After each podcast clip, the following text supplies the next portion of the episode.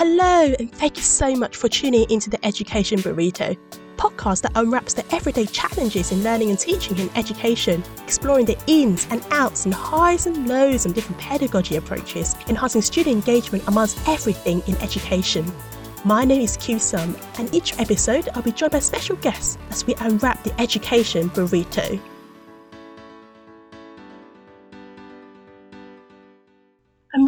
Excited to be joined in this episode by someone who is a practitioner, a chartered psychologist, someone who's quite, well, very engaged in doing outreach stuff, inspiring secondary school pupils to engage with psychology, coordinating the site for schools. They are also a founding member and co chair of the university's Black and Minority Ethnic Network, representing the interests and aspirations of ethnic minority staff at university to drive race equality. They also co lead the Human Library Project. But I've got to say, they are the champion in voicing out our equality and diversity in the field. What really touched me was attending the talk nearly a year ago, I say, that left me really inspired in a research topic that they were sharing about. And it motivates me to invite them for a chat on the work that they do in today's episode. And hopefully, for our listeners, you will too be inspired by what an incredible person they are. Can you guess who my special guest is? Is the wonderful Dr. Deborah Husbands. Deborah, welcome to the podcast. Thank you for having me, too. Thank you.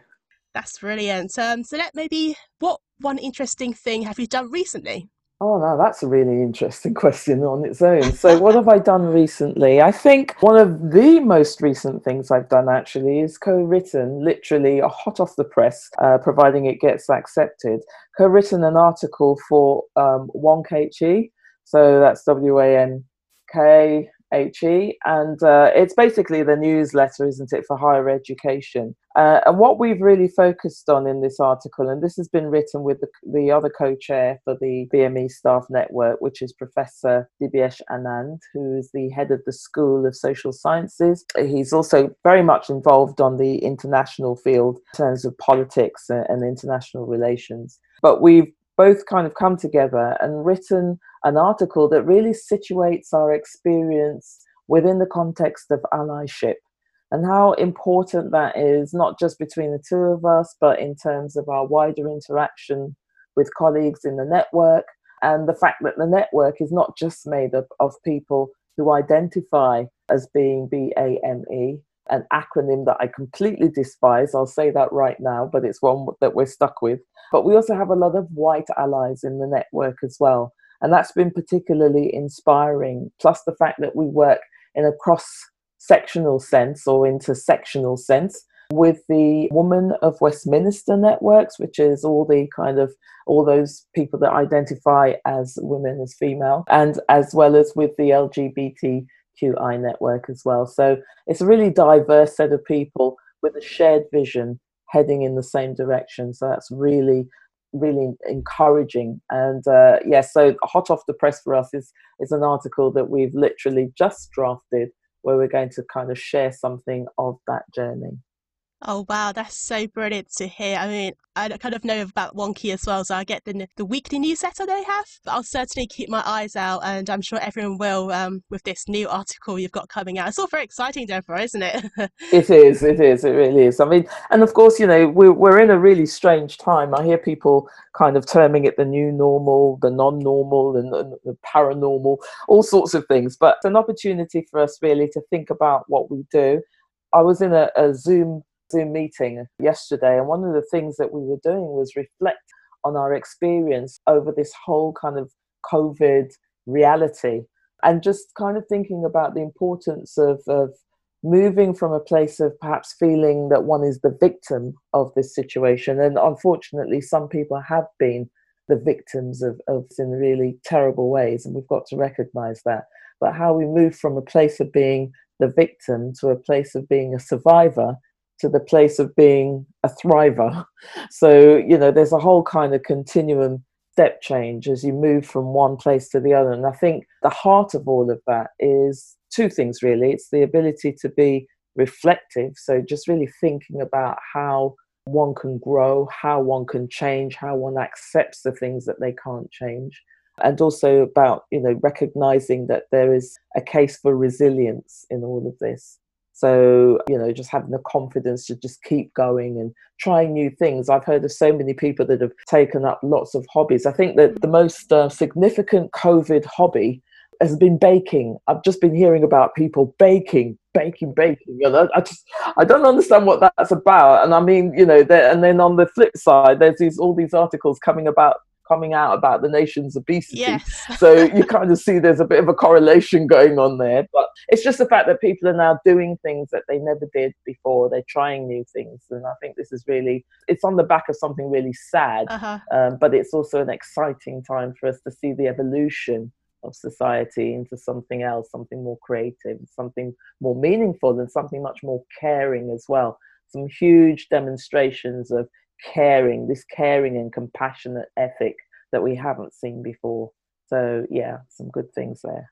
No, that's brilliant to hear. I think you've really touched upon the work that you do, so maybe we'll get stuck right in. So, if we first of all talk about the Human Library and then the work that you do with students. So, I mean, take the um, the Human Library. It's such a powerful yet simple initiative celebrating the differences and connecting communities, encouraging a better understanding of people coming from different backgrounds and culture. And I think from what I've seen so far, it's such a brilliant that you're bringing both staff and students together in this. So how did you first get involved with this work then, and how did it kind of evolve over the years?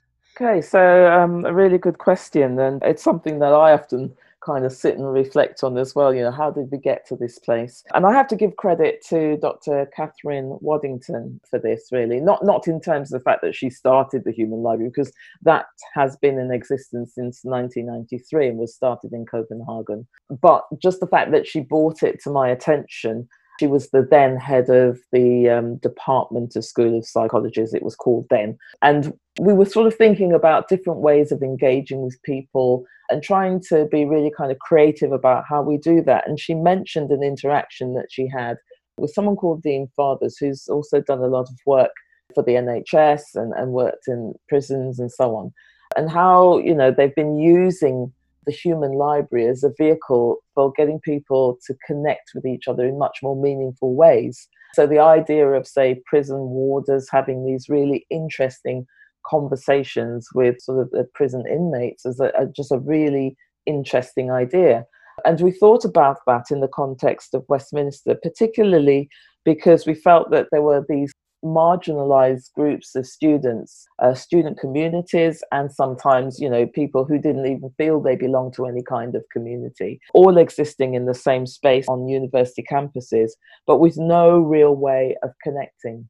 And this fed nicely into my own research, which was strongly focused on the experiences of Black female students in psychology which there's a little bit of a backstory to how I got to that point. But I was I was kind of recognizing all of the, the important reasons for us to do this kind of work using the human library as a mm-hmm. vehicle recognizing that you know these things are tied into students ability to progress to be successful perhaps you know in recognition of the fact that we have an attainment gap and some of the factors that feed into the creation of attainment gap and how students can feel very disconnected from their environments, have a lack of engagement, and a lot of it is not necessarily their fault. But you know, because of the way uh, universities are constructed, and we at this point have to recognise that there is a, a big kind of factor for institutional racism in universities it becomes incumbent on us to think about ways that we can break down some of the barriers that have been created, albeit perhaps, you know, as a result of things that have happened long before any of us came into the university sector, but also recognizing that there was a time when universities were very privileged spaces where people that look like me, for example, as a black Caribbean woman, wouldn't necessarily have been able to access so as much as you know, there's been a big emphasis in the sector on widening participation, and that has been successful in that more and more people from multiple kinds of backgrounds are coming into university. Less thought was given to how we were going to ensure that people had the opportunity to progress in equitable ways.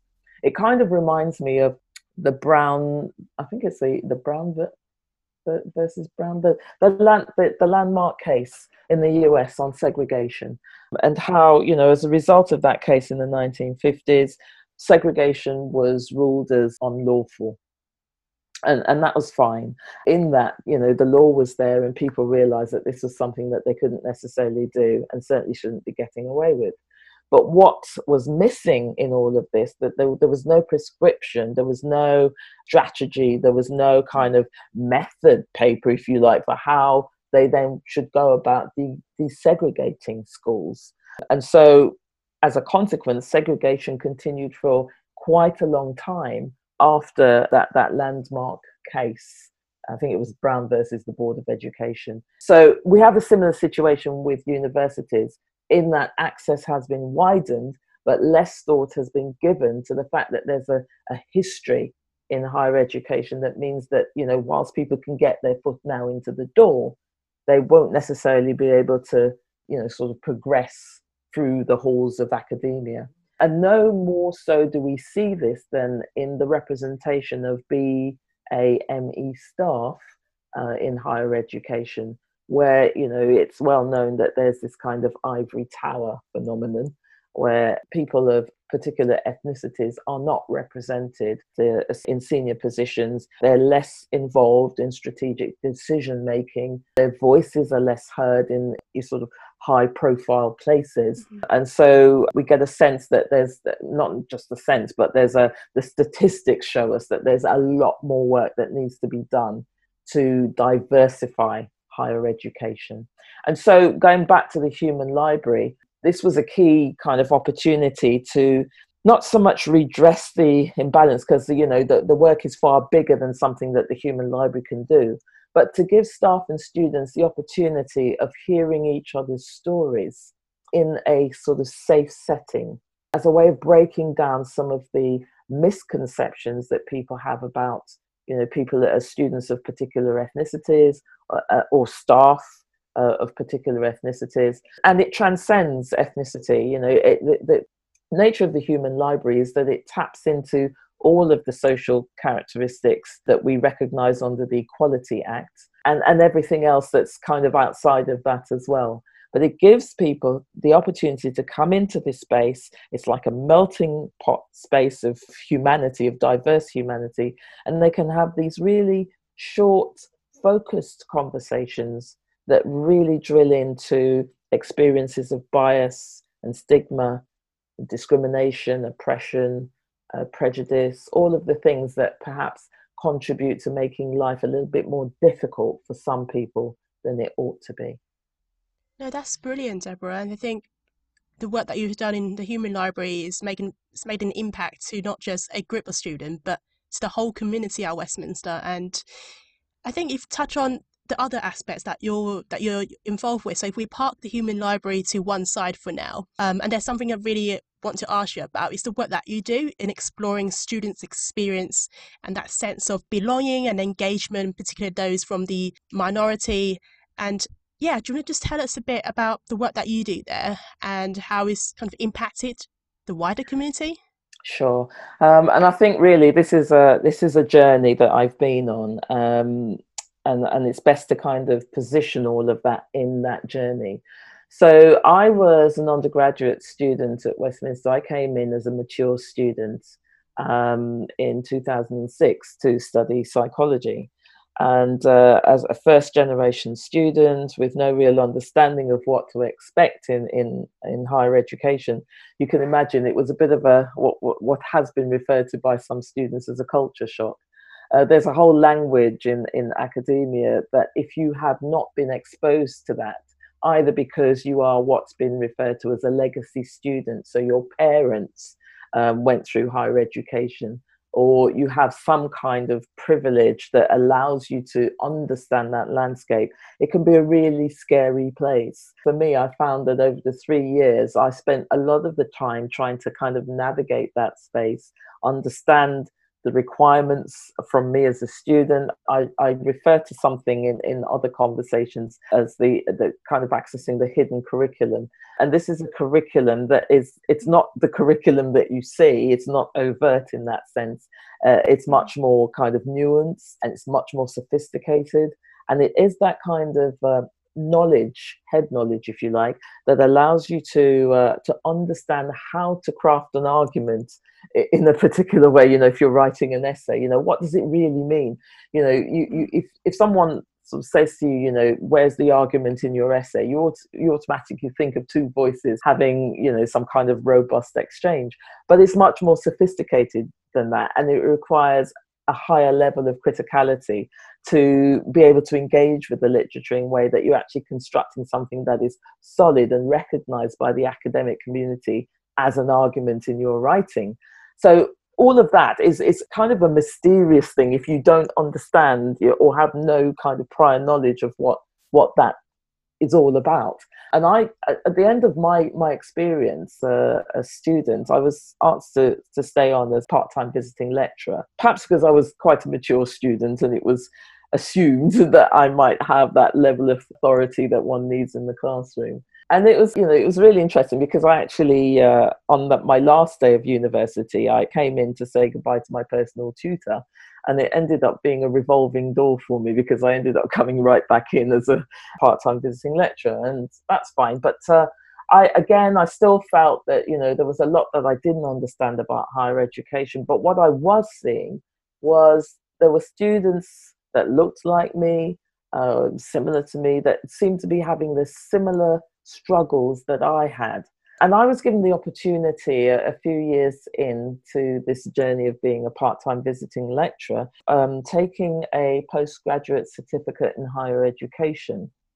And that was over a two year. Um, and one of the things that we were asked to do as a, as a p- portfolio of work was to focus in on a specific context of student diversity. Um, and a lot of my cohort at that time sort of looked at things like various forms of learning difficulty and so on. And I decided that this was going to be a prime opportunity for me to look at the experiences of minoritized students as this specific context of diversity. And I got I gathered together a small group of black female students in psychology. I wanted to kind of stay close to a discipline that I understood and asked them to tell me about their story and I was unprepared for the stories that these students told me. There were stories of being, of feeling invisible, contrasted with feeling hypervisible, stories of racism, stories of being excluded and ostracized. And what was most compelling, I think, uh, for all of this for me was the fact that out of all of the students that I spoke to in this focus group, just one student managed to complete her degree. So, you know, the reflection there for me was that something is seriously wrong here. Something is happening. And, you know, I've, I've asked these students as a small focus group to tell me about their experiences. But literally, I haven't even scratched the tip of this iceberg. And I need to find a way of getting in deeper. Hence, taking the decision then to do this as my PhD. So with the the, the PhD, um, I did it part time, so over seven years, which is quite a long time to be doing your PhD, to be honest. You've done it now, so it's completed. It's done. it's done. But I had the opportunity of really getting into these stories and really understanding what it meant for these students. And you know, oftentimes there's a big focus, particularly from the attainment gap, on cultural deficits. You know, so the focus is on the fact that the student is maybe they are first generation, maybe they do come from a tr- troubled neighborhood or what have you, or maybe they've had free school meals for most of their lives and all of these negative things. But there was there's less of an emphasis on what it is that's making these students successful. So what's the counter narrative what is it that's allowing some students to obviously we understand not do so well contributing to an attainment gap but what is it that's making some students do very well from these marginalized groups? And so the phd allowed me to really get into these stories and to realize that you know one of the challenges that we have is when we look at things through this homogenized lens of BME or BAME because it leads to these kind of reductionist views about what black students are like or what Asian students are like. And there is no um, typology, if you like, for what any of these students are like because each of them comes in with their own capital each of them comes in with their own kind of lived and living experience which shapes how they're going to view education going forward. But what it, it really points to is the importance of the university diversifying itself and decolonizing itself from a history of colonized practices. So, one of the things these students would often say to me is that they want to talk about their lives, their, their lived experiences. They want to kind of bring in the race angle in, in some of the discussions that they've had in seminar groups, and you know maybe wanting to kind of point things out in lectures where they feel that you know the perception of race has either been skewed or it's being ignored as a significant factor and yet they felt silenced in those in those environments. They felt unable to talk about it. And it, it, sort of speaks to the fact that we've got some serious issues in higher education where there is an emphasis on you know kind of the mainstream normalized ways of thinking and of teaching and of doing pedagogy. You know all of these things are kind of the given but doing things on the edge getting out onto the margins is somehow frowned upon. But that's actually where you really get the energy coming back into teaching. And it's certainly something I've tried to do in my own practice, where, um, you know, when I'm talking to students, I really try to get them to focus in on bringing their capital into the classroom. I emphasize the importance of storytelling in a, in a kind of critical race theoretical tradition where stories are really the heartbeat of you know of what goes on for an individual. Psychology as we know is the study of the self. So it's a study of yes the brain the mind behavior but also how people think how people feel how they perceive their world their social world. And we go down we look at this from uh, go right down drill right down into an individual level. So why shouldn't we then be focusing in more on the stories that those individuals are telling about their experiences and using that to inform research going forward? So we know as well in in uh, and I think it's probably not just psychology; it's probably right across many disciplinary subjects. For a very long time, um, the normative um, idea of a participant was the white American male, and it's on the basis of that that that particular group that so many seminal ideas about how human beings behave have been formed, which is so inappropriate. It's so very, very wrong. And so for me, there is an importance of bringing in international scholarship, bringing in, you know, international writers and, and just really kind of broadening the even our reading lists, broadening the way we think about things, bringing in theories. You know, I, I used in my own PhD some references to black nigrescence theory, um, which is a, a, theory that kind of focuses on, on the kind of politicized construction of blackness and how people move from a place of sort of indifference to a place of activism.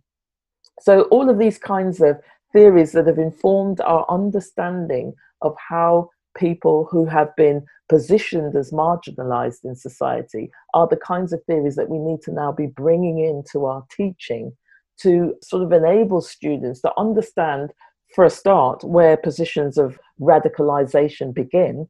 So, why is it that people have this sort of normative lens through which they see everything? And recognizing that, you know, the whole idea of indigenous populations has been written out of narratives, written out of research, written out of textbooks. And so this is our opportunity to bring all of that back in, especially with this fresh focus on diversifying and decolonizing the curriculum and decolonizing and diversifying the university.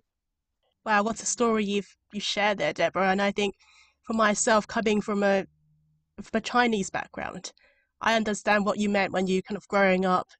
There's no one who's kind of around you with the same sort of background. So I kind of kind of was feeling that and kind of with that journey when you were speaking there and I just was just reflecting on my own experience as well. And I think, yes, even though I made it through, my, made it through the school years, you know, and now my degree and now my research at the moment, I think it's very true that sometimes you, you just don't know how to say it or how to how to share it. But I think the work that you've done and you are doing at the moment is, is so inspiring. I think it's given that opportunity for students and, and staff, I, I mean, for everyone, just to be open and just to share their story. And I think sharing story is the most powerful tool that we can have because if we don't share our stories, then how will people know, right? And yeah, I'm just really, yeah, really inspired by your story. That's all. Um, thank you, thank you. And you know, if you if we look at some of the literature that's out there now, I think there's such a big emphasis on the power of storytelling. You know, in terms of you know some of the literature that's really been focused on anti-racism and really bringing Black history, for example, to the fore. Um, and I could just name a couple of, of things like Natives by Akala, um, we've got Girl, Woman, Other by um, Bernardine Evaristo, and so on. There's so many good books out there, fiction and non-fiction, but they're all kind of pushing back now to this tradition of storytelling as being the most important way of really getting into the human psyche. And once we recognize that and value that, I think that's when we're going to start to understand and deconstruct issue or the pandemic of racism that we're living through now. We'll start to deconstruct that and I think, you know, it, it might not seem scientific, and I think that's probably one of the pushbacks that we get. You know, you know, if it, where is the science in all of this? Particularly, you know, when we, we we're thinking about things from the university perspective. But science is, is a multitude of things, and even science has its own story. You know, so to erase the story out of science, sort of, you know, it it renders science as something that is sterile uh, and almost artificial so bringing those things back into science actually quickens it, it brings it back to life, it makes it much more meaningful, it widens the sphere of engagement, and it allows people to become creative with science and move it on. Which mm. is really what, you know, as far as I'm concerned, universities are there for. It's not just a, a kind of container for knowledge, but it's the creator uh, of knowledge and it's the way to to kind of be the disseminator of knowledge that's that's brilliant i think you kind of really touched there as to how we can well, I mean, what we can do in the future as well. But if we are looking ahead to the future, say, how do you think your work that you've done or are doing will evolve in the higher education changes? You know, there's a lot of changes, and at the moment, with everything going online and and uncertainty, how do you think your work will evolve and still cater for those for those communities? Um, I think you know, in in terms of what I'm doing now, I don't necessarily see that there's going to be a major change, and the reason I say that is because even over the the seven years that I did the PhD, there's so much in there that has not fully been explored that to sort of park all of that and say right you know now i'm into a new vein.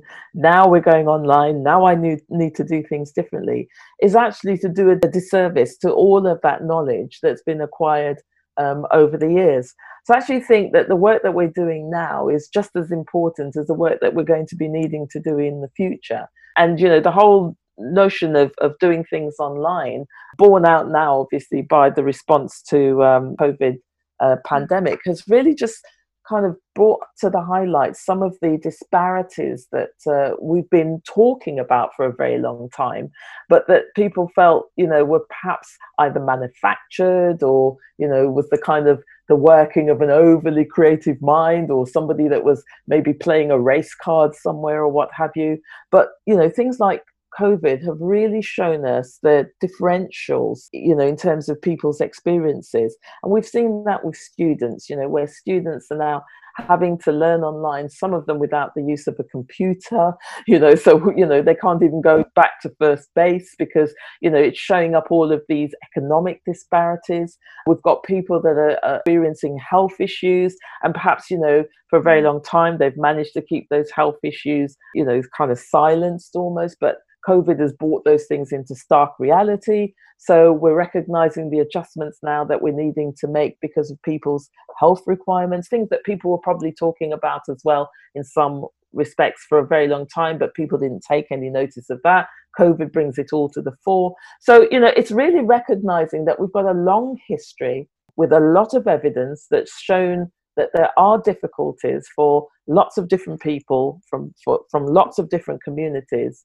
Um, we're now in a space where you know we're having to do things slightly differently, but the stories haven't changed. The only thing that's changed is perhaps the medium in which we do things. So I don't necessarily see that anything that I'm doing now is going to become radically different because I feel from a from a personal perspective that I'm fortunate to have mm. always viewed things through this altered lens. You know, I never, I, it was ne- the world was never black and white for me. It was always this kind of mixture of things going on, and I guess a lot of that is based on my own personal lived experiences. But on reflection, the one thing that perhaps will change is that, uh, and, and unfortunately, you know, we do have to refer to the death, the murder of George George Floyd as being one of the factors that have um, that has created much more awareness around this. Is that I think more people are beginning to believe those stories that we were telling sort of you know three four five seven ten years ago um, so they're realizing that actually these weren't just you know people telling things because they wanted to be sensational or they wanted to be noticed this was the truth this was our truth um, and it's still our truth and as we mm. move into this kind of new zone whatever it looks like for, for for different people it's a truth that we've got to now reckon with in this new place that we find ourselves so it's now validating and accepting and doing something about that truth, which I think is what we might well now see is that there's going to be a whole kind of fresh energy, fresh branding of activism that we've perhaps not seen before. Where you know we're going to find people that are, it's going to move. But there's a lot of protests going on, but it's probably going to become much more strategic now, where people will use education as a way of protesting uh, against social ills. They will use much more sort of strategic ways. They, they're understanding the way the government, you know, has behaved around all of this. They're actually being a lot more analytical themselves about the things that they're seeing. And as a, re- as a result of that, I think they're going to be a lot more informed in their response to things like racism, to you know covid to whatever whatever else is around the corner for us so i guess what we now have it's it's a bit like we've moved from one period of enlightenment you know we had the period of enlightenment with kant and, and all of those other philosophers talked about and bacon and so on um, into a new kind of enlightenment so we have this new kind of movement a new kind of paradigm shift where people are now being much more strategic and becoming much more organized. And most importantly, it's crossing the divides of things like race. It's not now, you know, about the fact that you don't look like me. It's about the fact that I'm actually prepared through things like allyship and so on to have a shared understanding of your experience and work with you to make that experience much more equitable. That's brilliant. I think to round us off then, what would be your top one tip for from Deborah? Say if people want to get involved in this area of work, what would your be your best tip to do so? I think one of the, the, the most important things that people need to do is it's actually subsumed in I'll subsume it in one word, but it actually means doing a number of things, but it's to educate themselves.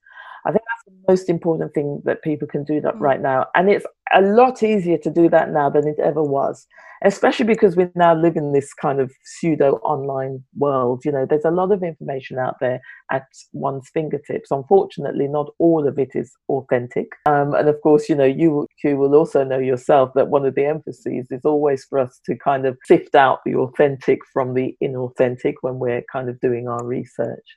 But really, I think people need to make some concerted efforts to educate themselves. So that means, you know, really kind of getting a sense of what's going on politically, what's going on socially, what's going on in their kind of local environment. And the other thing that kind of leads into that is to listen more. Listen to what people are saying, listen to their stories, listen to their quote unquote truths listen because the process of listening will help people to understand how they can learn through you know education. You know what is it that i need to now having listened pay attention to? What is it that i need to do having listened change within myself? What is it that i need to do having listened act on? So it's those two things kind of go hand in hand the importance of educating oneself through a process of listening.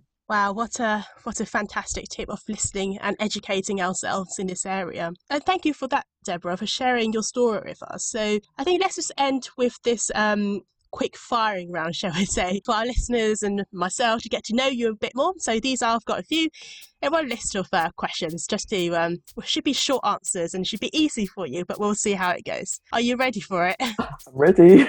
Don't, there's nothing to, uh, to be scared of. um, so let's start off with then, if you are to pick one learning and or teaching platform or tool, what would it be? Oh, Oh, no, that, that's a difficult one because, uh, of course, uh, most universities are using, uh, I think, Blackboard slash Collaborate and so on. But I think they all come with flaws, to be honest.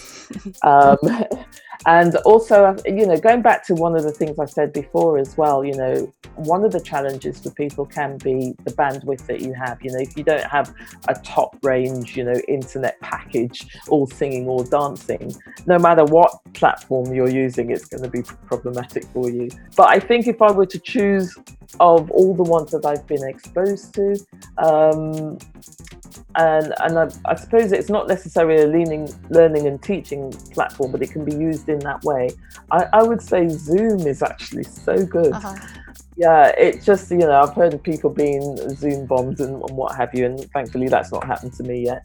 But um, it just seems like the interface is clearer. It's been around longer, I think, before uh, things like Collaborate uh, came on board, so people are a lot more familiar with it they're using it in a range of contexts, and I think there's even now a Zoom education. So they might be fine tuning it a little bit more to suit the education platforms that people uh, will want it for. So yeah, Zoom's get Zoom gets the, um, the the big tick from me at the moment. That's brilliant. So three words to describe yourself as an educator. Oh, so first, I'd say passionate because, to be honest, if I didn't have passion, I would have left this thing a long time ago. So when when when it became too difficult to feel as if I wanted to continue, pas- passion rose up and, and kept me going. So definitely passionate is one of them. Curious is the other one. Just kind of wanting to know what's next and what's more and why is this? And, and just all those questions and not always taking things for granted. I mean i think one of the best things about um, you know undertaking a phd is the place that it takes you to in terms of developing your own level of criticality where you don't now take things for granted. What it does mean on on the downside is that you cannot watch um, you cannot watch a program on television, you know, even if it's a comedy, without analysing the characters and trying to work out why the plot is going in a particular direction and picking out all the flaws. So entertainment factors gone for me now as a result of that, and, and everything is now a three thousand word dissertation. But yeah, I think just being curious is a really important aspect of who I am. And then the final thing, the final word, I think resilience resilience. So it's a term that I've used before in, in other talks, and I think it really does speak for for for me. And it is a huge thing. You know, there's a lot of um, different things that are subsumed within resilience. You know, some of that is confidence, some of that is you know perseverance, and it's called all sorts of different things. There's lots of antonyms for that. Um, but for me, it's just the, that that thing that makes me get up and say, right, I'll, I'll crack on with today. Um, and no matter what today brings, no matter what obstacles it brings, I'm going to keep going. I'm going to keep focused. Um, and I will do this. Whatever it is, I will do it. Brilliant. So, other than your phone, what would be the best, one best thing actually, only one, one best thing to carry around to show students and or colleagues in the corridors? Other than my phone. Oh, wow. Um, Oh, should be easy. What just one thing? oh, yeah, yeah. That's a really hard one, actually. That and, and I suppose what makes that more difficult is because you specify the context here. You said students and colleagues. What would be that one thing that I'd want well, to what do you normally carry when on campus? yeah, I, yeah. you know, it's probably the keys to the office. but actually, having said that, maybe it is that maybe it is that. It's the keys to the office because you see yes thank you. Thank you. So what what what that actually is what it is the keys to the office. Number one it shows that i have a place in academia. You know one of the things i struggled with for a very very long time is the feeling of unbelonging. But having a key to an office shows that i actually have my place in academia so I suppose for for colleagues, yes, that's that message, and for students, I think there's an aspirational message in there, because what it suggests to students who may look like me is that you too can have a place in academia. So you know whether that is yes, you know, it's a keys to an office or what have you. But I think what's wrapped up in that is that you know the keys are a kind of a, a symbolic re- representation of the possibility of belonging to a community. So yes, my keys. that's we'll look for your keys there next time. Make sure you always have a key on you. Um, so next one, tea or coffee? Simple one. Coffee. coffee all the way. Yes. Uh, well, and it's not all the way actually. I have to be really careful with that because I'm the person who, you know, if I drink a coffee at eight o'clock in the evening, at two o'clock my eyes will pop open and I'll be just there raring to go. So coffee in the morning. coffee in the morning. Brilliant. If you're a book, what would your title be? All right, right, so I've already actually created my book title, um, oh, which is unsurprising. Yeah, it's unsurprising because this is one of the things we get people to do in the human library.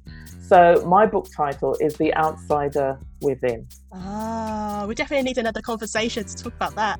I think so. The Outsider Within. Yeah. Invisibility or super strengths? Super strengths. Now. Favorite music genre? Um, gospel music for me. Ah, yeah, because I have a deeply spiritual side as well. So gospel music takes me there. Ah, that's brilliant. I think it's a way for you to um to distress yourself, right? Totally. Yeah. Totally. Your favorite learning and teaching hero? Hmm. My dead or alive. Wow, that's open for you. okay. Um, Just the one. Actually, yes, yes, there is one. Doctor Will Whitlock, and he was he works, I think, still at the University of Westminster. And the reason I've chosen him is because he was the one that really introduced me to the idea of criticality. Uh, and through our conversations, he pushed me and pushed me and pushed me to get beneath the surface of my thinking. You know, we think in two ways. We do we do our surface thinking, which is our kind of immediate reaction and response to the things that we see, and then we do our beneath the surface thinking, which is the unpacking thinking, where we start to really strip back, like the onion, the layers of our thoughts and get to the, the mm-hmm. soul of what it is we're, we're all about. Brilliant. And one final question then. And because our yeah. podcast is called The Education Burrito, what's your favourite oh, burrito filling? Yeah. Um, or fillings. I'm a, I think I'm a bit of an olive girl, you know.